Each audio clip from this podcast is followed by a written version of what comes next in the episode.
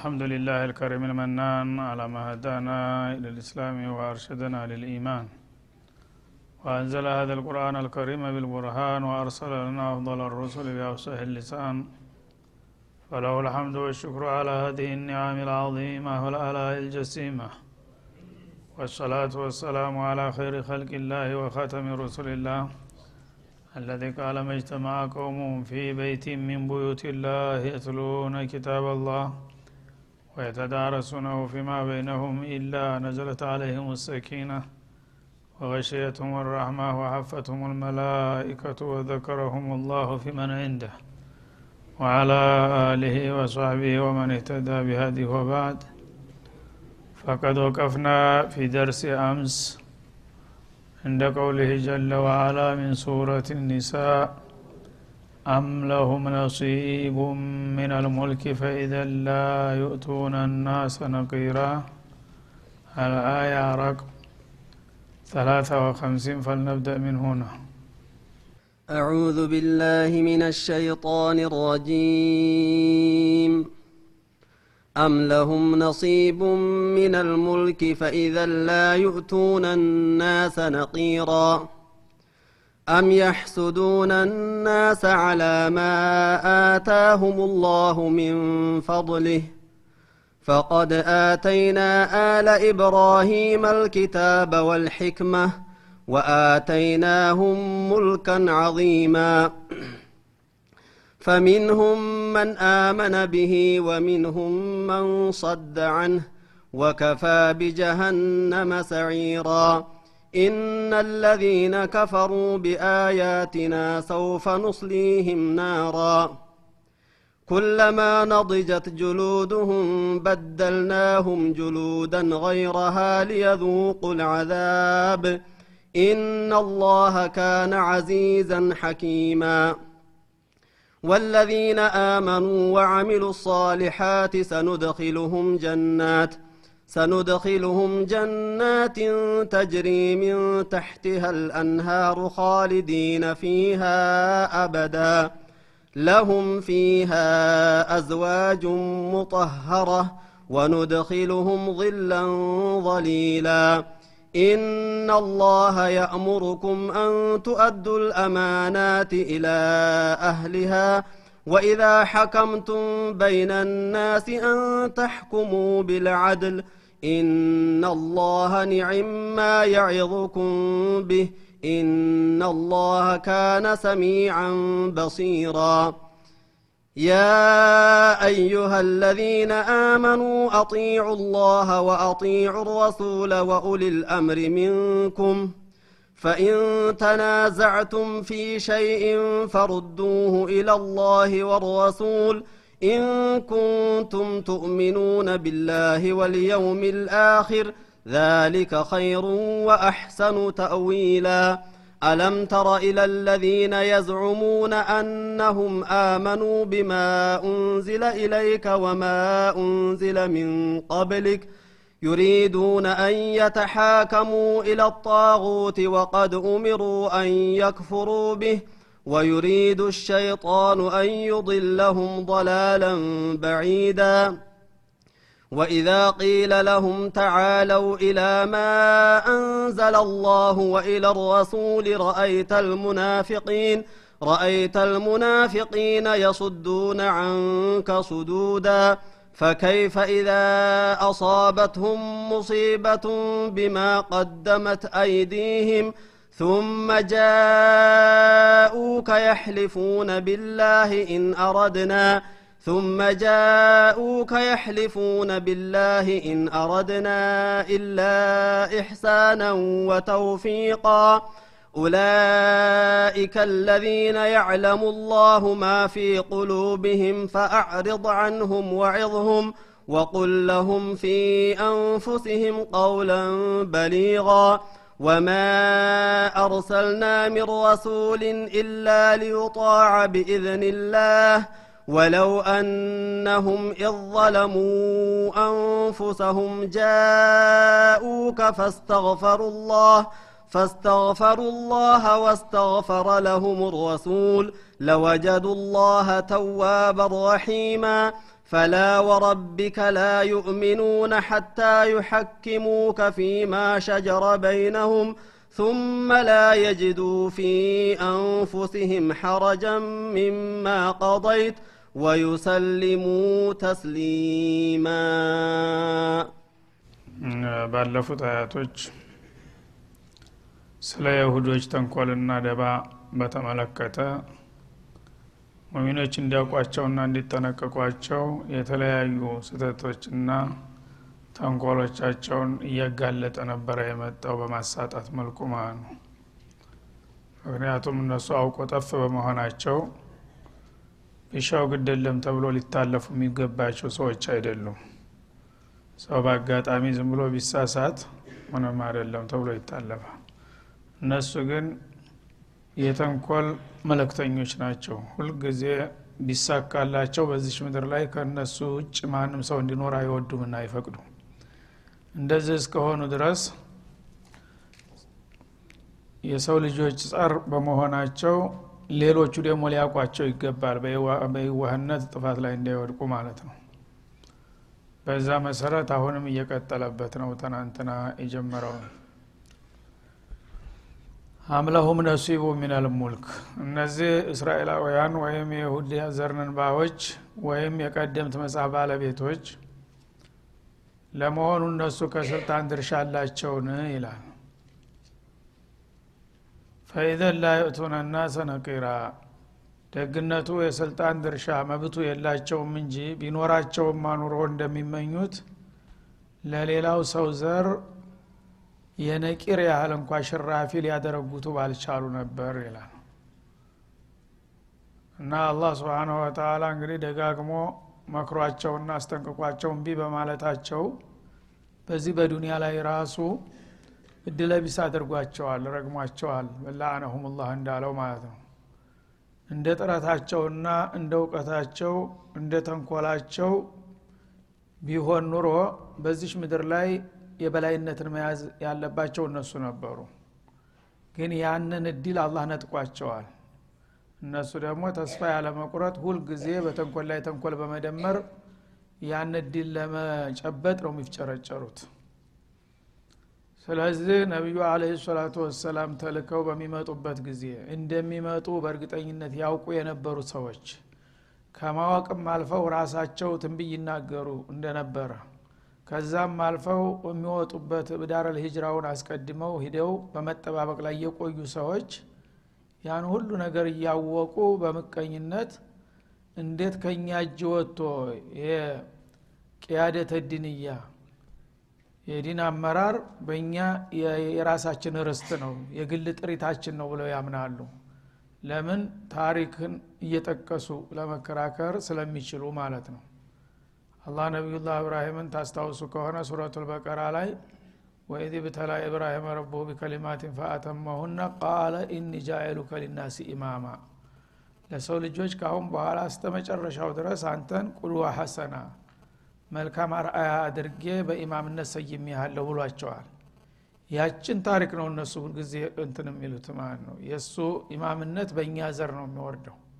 ግን እዛው አያት ላይ አለመታደል ሆኖ እንጂ እዛው አያት ላይ قال ومن ذريتي ያሉ ራሳቸው ዘሮችም ይሄንን ማዕረጌን እየወረሱ እንዲቀጥሉ አድርግልኝ ብለው ሲጠይቁ قال لا ينال عهد الظالمين አለ። እና ዛሊም የሆኑ ዘሮች ሊመጡ ይችላሉ ባንተ ዘር ሀረግ ላይ እና ያንተ ዘር ስለሆኑ ብቻ ለዛሊሞች ይሄን ድርዝም እየበጥቅሉ አልሰጥም። እንዳንተው ደጎች ከሆኑ ይኖራቸዋል። ዛሊሞች ከሆኑ ግን لمجرد ان كانوا ذريتك لا اعطي الامامه لهم ብሎ ነበር ማለት ነው። እነሱ ግን ይሄን ሸርጥ ተተው የኢብራሂም ዘር በመሆን ብቻ ሁሉ ግዜ የበላይነት የኛ መሆን አለበት እንደውም ደግሞ ወፈደልናሁም على العالمين የሚለውን አያት ይተከማሉ በአለም ህዝቦች ላይ አብልጠናቸዋል ይላል። ይሄ ብልጫ እንግዲህ የተሰጣቸው በትክክል በአላህ ፍቃድ በሚመሩበት ሰዓት ነበር እና ወንደ አውፉ ቢአህዲ ወፊ ቢአህዲኩም ይላል ቃል ኪዳናችሁን እስካከበራችሁ እኔም አከብራለሁ ይላል። እነሱ ቃል ኪዳናቸውን አፍርሰዋል። እሱ ግን አንዴ የሰጣቸውን ነገር እንዲቀማቸው አይፈልጉም ማለት ነው። ኮንትራት ነው። ኮንትራት ስምምነቱ እስከ ተከበረ ድረስ ነው በሁለቱም ጃኒብ። እና እናንተ ቃል ከክብራችሁን ተጠብቃችሁ በእኔ ፍቃድ ከተመራችሁ ነብዮችን አንዱ ሂዶስ ሌላው ሲመጣ ሁሉንም እየተቀበላችሁ ተተባበራችሁ እኔም እናንተ ጋር ቀጥላለሁ ነው ያላችሁ። እነሱ ግን ያን ቃል ኪዳን ተሰውታል አፍርሰውታል ማለት ነው። በእነሱ በኩል ያለውን አፍርሰው ይያሉ በአላህ በኩል ያለው ዲል ግን እንዲቀጥልላቸው ይፈልጋሉ ማለት ነው። አንዴ መርጣጭ መርጣናል በቃ ለምን በእኛ እግር ሌላ ተተካለህ ብለው ነው የሚከራከሩት። ይሄ ነገር ግን ምስጥሩ ምንድነው? ሐሰር ነው አላህ መቀኝነት ነው። ምክንያቱም ከኛ በቀር ያለው ምንም ነገር አይገባውም እኛ ግን ሁሉ ግዜ አለቃ ሆነን መኖር አለብን የሚል በሽታ ነው የተጠናወታቸው ማለት ነው። እና ይሄ የኢብሊስ በሽታ ማለት ነው። የመጀመሪያ የሰው የፍጡሮች ወንጀል መጀመሪያ ሐሰር ነው። ኢብሊስ በሐሰር ነው አደምን አስጁዱ ለማን خلقተ ጢና ብሎ ሊጣላ ይቻለው ጌታው ጋር ማለት ነው። ስለዚህ ያንን የመጀመሪያውን የኢብሊስን ወንጀል ወርሰው በስማቸው ብቻ እኛ ትልቅ ነን ብለው በመቆፈስ ሁሉ ግዜ ያቀራራሉ ማለት ነው። ይሄ ግዜ አላህ Subhanahu Wa Ta'ala ያን ቀደም ሲል የሰጠዋቸውን ስልጣን ወስጀዋለሁ ቀምቻቸዋለሁ ነው የሚለው። ያ ስልጣንማ ቢኖራቸው ኑሮ እንደሚሉትና እንደሚያስወሩት ይሄ ነገር ከጃቸው የማይወጣ ቢሆንና ርስታቸው ቢሆን ኑሮ فإذا لا يأتون الناس نقيرا የስልጣን ስካላቸው ድረስ በፍቃዳቸው እስቲ ሌሎችም ትንሽ ድርሻ ይدرسአቸው ብለው ለማንም ያደረጉትም ነበር። ደግነቱ እኔ ወስጃለሁ ባለቤቱ ቀምቻቸው አለሁኝ ወደዱም ጠሉም በቃ ለላ ተላልፏል ዲሉ ብሎ መርዶን ነገራቸው ማለት ነው። ነቂር ማለት በተምር ፍሬ ጀርባ ላይ የምትገኘው ነጥብ ናት። እና ተናንተና ፈቲላ የሚላሳለፈን ነበር። ያው ተምርና አረብ ሁሉ ግዜ ተቀራራቢ ተዋዋቂ ስለሆኑ በተለያዩ በሚያቋቸው ነገሮች ይነግራል። ሌላው ቦታ ደግሞ ቂጥሚር ይላል። ቂጥሚር ያም ተምር ጋር የተያያዘ ነው። ለትንሽ ነገር መመሰያ እነዚህን ሶስት ነገሮች አረቦች ተጠቀሙ ነበር ማለት ነው። ሁሉንም በተለያየ ቦታ አመጣቸው። እና ፈቲል ማለት በተምሯ ጉድጓድ መሃል የተኛችው ክር የመሰለችው ነጭዋ ነገር ናት። ያችን ያለም አይዘልምም ብሎ አላህ እንደማይዘልም ገለጠ ማለት ነው። ዛሬ ደግሞ እነዚህ ይሁዶች ስልጣን ቢኖራቸው ኑሮ የሰው ልጆችን በበላይነት የመምራት ስልጣን ቢኖራቸው ኑሮ ሁሉ ግዜ ያን ስልጣናቸውን ራሳቸው ይዘው ይቀጥላሉ እስከዓለም ፍጻሜ እንጂ ለማንም ሽራፊ ፍርፋሪ እንኳን አያደርጉትም። ቂጥምር ምታህል እንኳን ብትሆን ቂጥምር እንግዲህ በዛ በፈቲል ተቃራኒ ናት ማለት ነው። ፈቲል ያለችው በስንጥቁ ፊት ለፊት ማለት ነው። ቂጥምር ደግሞ በጀርባው ገልብጣ ስታይ ወገቡ ላይ ጉድጉድ ያለ እንደ ሽምብራም ብርት አለች ማለት ነው። ያችን ብዙ ሰው ያቃተም በደንብ ስለማትታይ ማለት ነው። ያችን ያህል እንኳን ለማንም አያደረጉት ነበር የይሁዶች ስልጣኑ ጉልበቱ ቢኖራቸው ወላ ምስራቃዊ ምዕራባዊ የሚባል ነገር ረራ ያረጉለትም ወላ ዘመዴ ነው ወዳጄ ነው የሚባል ነገር የለም።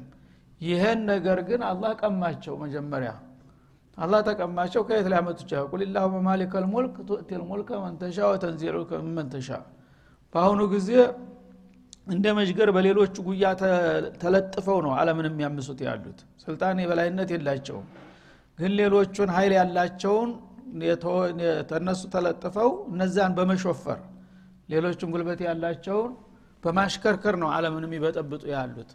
ራሳቸውማ ስልጣን ለመቆጣጠር ቢችሉ ኑሮ ታለም ሀያላን አንዱ ቢሆኑ ኑሮ ለምሳሌ በአሜሪካ ደረጃ ቢሆኑ ኑሮ ዓለም አልቆለት ነበር ጭራሹን ማለት ነው። ከዛ በኋላ የቀበሌ አስተዳደር እንኳን ሌላ ሰው አይሰጡም ነበር ማለት ነው። ነቂራ ማለት እንኳን አንድ ክፍለ ሀገር እንኳን እንትና አህያ ማን ነው ኢቅሊም ወላ አንድ ራሱ ግዛት የሚባል ነገር ቀርቶ ቀበሌ እንኳን ሊሰጥ አይችልም ምድርም አይፈቅድልህም ይሁዲ ማለት ነው። ይችላል እንትን ቢሆን ኖሮ ደግነቱ የላቸውም ይሄድሉ ተቀምጠዋል ይላል አላህ Subhanahu Wa Ta'ala። ስለዚህ ምንድነው በመልካ አላህ እንደዚህ አስምሮ የሚገልጠው የነሱም ተንኮልና አደባ ሙስሊሞች ሁሉ ግዜ አይረዱም አይገባቸውም። ተንኮለኞች ናቸው እንኳን ቢሉ ላይመርላ ነው ዝም ብለው እንጂ በሚገባ ዋቂዑን አያውቁም ይሁዳ ውስጥ ያለውን ሁኔታ ማለት ነው። እነሱ ግን እድሉ ቢያጋጥማቸው እናንተን ተምድርገጥ ለማጥፋት ወደ ኋላ አይሉም። አንድ ነገር ደግሞ ሰው ሰብአዊ ርህራሄ እንኳን አለው እኮ አንድ አሽከሩም ቢሆን አገልጋዩም ቢሆን ትንሽ ነገር አንድ ቀን ታረጎት ይሰጣል። ነቂራ ይሰጣም ነበር ይሁዲ ስልጣን ቢኖረው ግሪ ተነቂራ ያነሰ ነገር የለም። ነቂር ቀርቶ የተምሩ ፍሬ ራሱ ዋጋ የለውም። አንዲት የተምር ፍሬ አሁን ገንዘብ ናት ብሎ ሰው ለሰው ይነፍጋል። ሷን ፍሬ ይፈልጋታል ታል ለማንም ሰው ይሰጣል። እነሱ ግን እንትንዋን ተምሯን ፍሬዋን ሳይሆን ነቂሯን እንኳን ምትሃል ዲል ለሌላ ህዝብ አይፈቅዱም ነበር። ይሄን ወቁ። ስለዚህ እነዚህ ሰዎች ጸረ ኢንሳን ያናቸውና ምን ጊዜም ቢሆን ባለው ዋቂ ተጨባጭ ሁኔታ አውቃችሁ ታልተጠነቀቃችኋቸው ቀስ በቀስ ተንኮላቸው እየሰረጠ ሄዶ ስልጣናቸው እየተረከረ ከመጣ ያልቀላችኋል ሁላችሁም ማለት ለመጠቆም ነው ማለት ነው። አም يحسدون الناس على ናበል يحسدون الناس እና ይሄ ሁሉ ምክንያት ችግሩ ምንድነው? ምንጩ ካልክ እነሱ ሰውን ይመቀኛሉ። ከነሱ በስተቀር ያለ ሰው እንዲኖር አይፈልጉም ማለት ቅጭ ነገር ማለት ነው። ና አም بمعنى በልና ተዘላይ በል يحسدون الناس የተለያየ ምክንያት አትስጡ። ይሁዳ እንዲህ የሚለው እንዲፈልጎ ነው እንዲብላችሁ ተአዊል አያስፈልግም። ያለው ተጨባጭ ሁኔታ ይሁዲያ በዲንም ሆነ በዱንያ ማንም ሰው خير እንዲያገኝ አይፈልጉም። خير ካለች የትም ቦታ ለኛ መሆን አለባት ነው የሚሉት ማለት ነው። እኛ እንብላ እኛ እንኖር ሌላው አፈር ይብላ ነው የነሱ መርሃቸው። ይሄ አይነት ደግሞ ጸባይ ያለው ሰው ከሰው ጋር ሊስማማ አይችልም ማለት ነው። ለምን? ራስ ወዳድ ነው፣ ስግብግብ ነው። ሌላው በቃ እንዲኖር አይፈልግም እና የመሬት አጣባብ ያደርገው ነው የሚያወት። መሬት ለነሱ የግል አንጡራ ጥሪት ተደርጋ እንደተሰጠች በመንደር ላይ ያሉ የሰው ልጆች ማንም ይሁን ማን ምስራቃዊ ሆነ ምዕራባዊ ጥቁሩም ሆነ ነጩ አራሙቻ ነው በእነሱ አስተሳሰብ። መሬት የራሱ የግል ጓሮ ነው ለይሁዲ ማለት ነው። እና ጓሮ መካከል እንግዲህ አንተ የፈለከውን ነገር ትዘራለህ። ግን ስትዘራ አዝሪት መካከል አራሙቻ ከበቀለ ዝም ትለዋለህ አራሙቻውን? ሌላው እንደ አራሙቻ ነው የሚያወት በሙሉ የዓለምን ህዝብ ወዳጅ የላቸውም አስለን። እነሱ ያው ለእንትናቸው ለማስመሰል ወዳጅ ይሏቸዋል እንጂ ወዳጅ ነን የሚሏቸውን ራሱ በወዳጅነት ወፋ የላቸውም። ሁሉም እንዳራሙቻ ነው። መኖር የለበትም። አቅሙ ከተፈቀደልን ሁሉንም ማጥፋት አለብን። ግን ከጣጣት ይቀርባል እንደሚባለው በኩፍር ደረጃ ያሉት ለነሱ ትንሽ ስለሚቀርቧቸው ይቀርቧቸዋል። ሙስሊም ግን በረቅም ዋሂድ መጀመሪያ ማጥፋት ያለበት ነው። ለምን? ምቀኝነት ያንን የነበረውን ስልጣናቸውና ክብራቸውን ስለተነጠቁ በቂም በቀል መሐመድ መጥቶ ነው እኛን እንጉዳችንን ያፈላው ይሄን ሁሉ ችግር ያመጣብን ስለሚሉ ከእስላም ጋር አግንኙነት ያለው ነገር ደግሞ በሙሉ መጥፋት አለበት ብለው ነው የሚያምኑ። ለምን? በመቀኝነት። ለምን? ይሄን ዲል በእኛ ላይ መቀጠል ሲገባው ለሌሎች አልፎ ሄደ። እነዚህ ሰው ባይኖር እኮ ይሄ ዲል የኛ ይሆን ነበር። ስለዚህ እነሱ የሚጠፉበት መንገድ ካለ አሁንም መጣር አለብን ብለው ነው የሚያስቡት ማለት ነው። መቀኛ ያው ለሚመቀኘው ሰው የሚያደርገውን ሁሉ ያደርጋል። አና يحسدون الناس على ما آتاهم الله من فضله الله ተተርፋቱ ተጸጋው ያደረጉታቸውን ሰዎች ሁሉ ይመቀኙዋቸዋል ማለት ነው። ማንንም ሰው አይምሩትም። ትንሽ خير ካለው ሁሉ ኒዕመት محسود እንደሚባለው አንተ ገንዘብ አለህ ለምን ከኛ ወጭ ሆኖ ገንዘብ አገኘህ? ይሄ ሰውዬ ስልጣን አለ ለምን የኛ ሰው ሳይሆን ስልጣን ያዘ? ተሰሚነት አለህ ለምን ተኛ ወጭ ሆኖ ተሰሚነት አገኘ? ምሁር ሆንክ ለምን ተኛ ወጭ ሆኖ ምሁር ተገኘ? በቃ ይሄ ነው ሁሉ ነገር። ከነሱ ውጭ ሆነ ሁሉ የማይገባው ህገወጥ ተደርጎ ነው የሚወሰደው ማለት ነው። ያ ሰው ደግሞ ከቻሉ መጥፋት አለበት እና አላማ አታውሙ الله من فضل እነዚህ ሁሉ በአለም ዙሪያ የሚገኙ ህዝቦች ታዲያ በሚያገኙት እድል ሁሉ የነሱ አይን የሚቀላውና የሚቃጠሉት ለምንድን ነው? ምን በድለዋቸው ነው? ሌሎቹ ምንም የበደሏቸው ነገር የለም። ግን ለምን አላህ እድል ሰጣችሁ? ምናልባት አላህ እድሉን ሲሰጣቸው አይኛን ፈልግም አይገባንም ለእስራኤል ሰጠ ብሎ ለምን አልተቃወሙም ታልተባለ በስተቀር ሌላ የሚያስወነጅላቸው ነገር የለም። አልቀበልም ለምን አትሉም? እናንተ እኮ አንፈልግም አንቀበልም ብሉ ኑሮ በግዱ የሚወስድለት ሲያጣለኛ ይሰጥ ነበር ሊሉ ካልፈለጉ በስተቀር ሌላው ሰው ምን በደለ? እስራኤል በመድር ላይ አትኑሩ ያለ የለም። እነሱ ማንኛውም ሰው የመኖር መብታቸውን የከለከላቸው ያለው እንደማንኛውም ህብረተሰብ ደግሞ አደብ ገዝተው ከኖሩ እንደማንኛውም ህዝብ መብት አላቸው ብሎ ነው የሚያምነው ሌላው ህዝብ። እነሱ ግን በምንም አይነት ሌላው መብት ሊኖረው አይገባም እኛ ያያለን ደግሞ ለምንድን ነው እድል የሚኖረው ብለው በዚህ ነው ነክሰው ያዙት ዓለምን ሰቅዘው ማለት ነው። እና አላህ በሰጣቸው ዲል ሰዎችን ይመቀኙዋቸዋል። ሰዎቹ ለእስራኤሎቹ አትስጥለኛ ስጠን ብለው አብየቱታ አቅርበው ተከራክረው ቢወስዱ ኑሮ እነሱም ቢሉ ማማረባቸው ነበር ማለት ነው። ግን ሌሎቹ ሰዎች አላህ ሰጣቸው አላህ ሲሰጣቸው አንቀበልም ይላሉ። እንዴ ለምን ተቀበል ካላህ ለምን እድል ሲሰጥህ ይሻልክ ተብሎ ካልሆነ በስተቀር ሌላውን የሚጠሉበት ምክንያት የለም። ይሄን ደሞ ከሆነ የሚያስቡት ይሄ ደሞ አባባል በእነሱም ዘንድ እውነት ዘረተል አቅል ካላቸው ተቀባይነት የለውም። ለምን ታሪክን በዋቢነት ተጠቅሳለሁ ይላል። فقد اتينا على ابراهيم الكتاب والحكمه ካሁን ቀደም እነሱ የሚቆሩበትንና ሁሉ ጊዜ የበላይነታቸውን የሚያንጸባርቁበትን የኢብራሂምና የትውልዶቹን ታሪክ ብናነሳ ይላል። فقد اتينا على ابراهيم ابراهيمን ራሳቸው ከዛም በኋላ በተሰባቸውና ዘረግንዳቸው የተለያዩ ደረጃዎች አላህ ሰጥቷቸዋል። አሁን እድል መሰጠት ፈድሉላህ በእነዚህ አሁን ባሉት ህዝቦች አልተጀመረም ማለት ነው።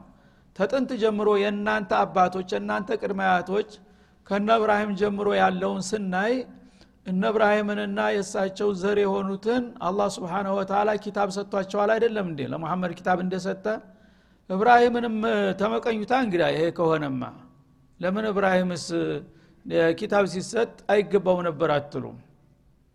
አላህ ነው የሰጠው ተቀበለ። ለሌሎችም አላህ ሰጣቸው ተቀበሉ። ምንድነው ልዩነታቸው? ለኢብራሂም ሰጠናል አይደለም ለታውን ቀደም ዲሉን ኪታብ ሰጠነው ወልህክማ ንቡዋንም ሰጠነው። ነብዩላህ ኢብራሂም ያው ታላቅ ነብያት ከሚባሉት ከኡሉል አዝሞች አንዱ ናቸው ማለት ነው። እናሳቸው ኪታብ ሲሰጣቸው የጣዖታዊ ልጅ ነበሩ ያዘር ልጅ ግን አላህ መረጣቸው ከዛ ይخرجል ሐየ ሚነል መይት ብሎ ማለት ነው። ህክማ ንቡዋንም አጎናጸፋቸው። ያኔ ለኢብራሂም ይሄን እድል መስጠቱ አላህ ጥሩ ነው ወይስ መጥፎ? ባንድ ፊቱ እንግዲህ ከኛ ወጭ ያለው ሁሉ አይገባውም ካላችሁ ከኢብራሂም ጀምሮ አመቀኝነቱን ለኢብራሂም ይገባዋል ካላችሁ ደግሞ ኢብራሂም ምንድነው ያአላህ ባሪያ አይደለም እንዴ? ሌሎቹስ ያአላህ ባሮች አይደሉም እንዴ? ለኢብራሂም የሰጠው ለሌላው ሲሰጥ ለምንድነው መታቆርፉት ይላል ማለት ነው። ኢብራሂም ማኛ አባት ስለሆነ ሊሉ ነው ማለት ነው። በዘረኝነት አይደለም። ይሄ ከሆነ እናንተ መስጠት የምትችሉ ካለ ስጡ በእኔ ንብረት ምን አገባችሁ ነው ደግሞ አላህ የሚለው። እኔ ለባሮቼ የፈለኩትን ሰጣለሁ የፈለኩትን ነፍጋለሁኝ። ይሄን ደግሞ በታሪክ መስታወስ ሲታይ ተጥንት ጀምሮ ያለ ነገር ነው። እናንተ ራሳችሁ አላህ ለኢብራሂም እድሉን ባይሰጠው ኑሮ ያ ሁሉ ክብርና ማዕረግ ለእናንተ ይመጣ ነበር እንዴ? ስለዚህ ለራስ የምትወደውን ነገር ለሌላው ለምን ትጠላለህ ይላል ማን ወአተይናሁ ሙልከን አዚማ። እና ኢብራሂምን ዘሮች ንቡዋና ኪታብ ብቻ አይደለም በዱንያውም በኩል ደግሞ በጣም ግዙፍ የሆነ አስገራሚ የሆነ ሰፋፊ ስልጣንም ሰተናቸዋል ይላል። ለምሳሌ እነ ነብዩላህ ዩሱፍ በታገራቸው ውጭ በባዕድ ሀገር ታይቶ የማይታወቅ ግዙፍ የሆነ ስልጣን አላህ ሰጥቷቸው ነበር። ከዛ በኋላ ደግሞ እነ ዳውድ መጡ እነ ሱለይማን መጡ። ሱለይማን በተለይ በአለም አንደኛው የመጀመሪያ ሙስሊም የዓለም ገዥ ነበሩ ማለት ነው። ዓለምን አንድ አድርገው ከገዙት ሱለይማን ናቸው። ሰውን ብቻ ሳይሆን ጂንን ጭምር እንስሳትን አዕዋፍን ጭምር የገዙ ማለት ነው። የኢብራሂም ዘር ነው ይሄ ሰውዬ። ማን ነው የሰጠው ይሄንን? አላህ ነው። እሺ ለሱለይማን ይሄን ሲሰጠው ለምን ሰጠው አላላችሁም? ለሙሐመድ ሲሰጠው ለምን ታቆርፋላችሁ? ደግሞ በዘርም ከሆነ እኮ ሙሐመድም የኢብራሂም ዘር ነው ግድ በኢስሐቅ ታልወረደ ኢየሱስ ዘር አይባልም እንዴ? ሌሎቹ በሙሉ እናንተ ምጥሎ ምታወድሷቸው የኢብራሂም ዘር ነው ብላችሁ ነው። የሙሐመድስ ኢብራሂም ዘር አይደለም እንዴ? እስማኤል ልጅ አይደለም? በእስማኤል ዘር ነው የወረደው። ይሄ ምንድነው ልዩነቱ ይላል አላህ Subhanahu Wa Ta'ala።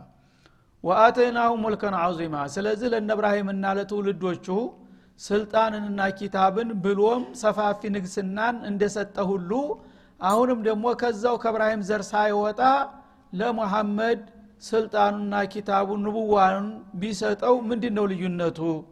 እስቲ በሎጂክ መከራከር ከቻላችሁ ንገሩ ይለዚህ መልስ ይላል አላህ Subhanahu Wa Ta'ala። አጣብቂኝ ውስጥ አስገባቸው ማለት ነው። ግን እነሱ ሁሉ ጊዜ በአቅል አይደለም የሚሄዱት በመቀኝነት ብቻ ነው።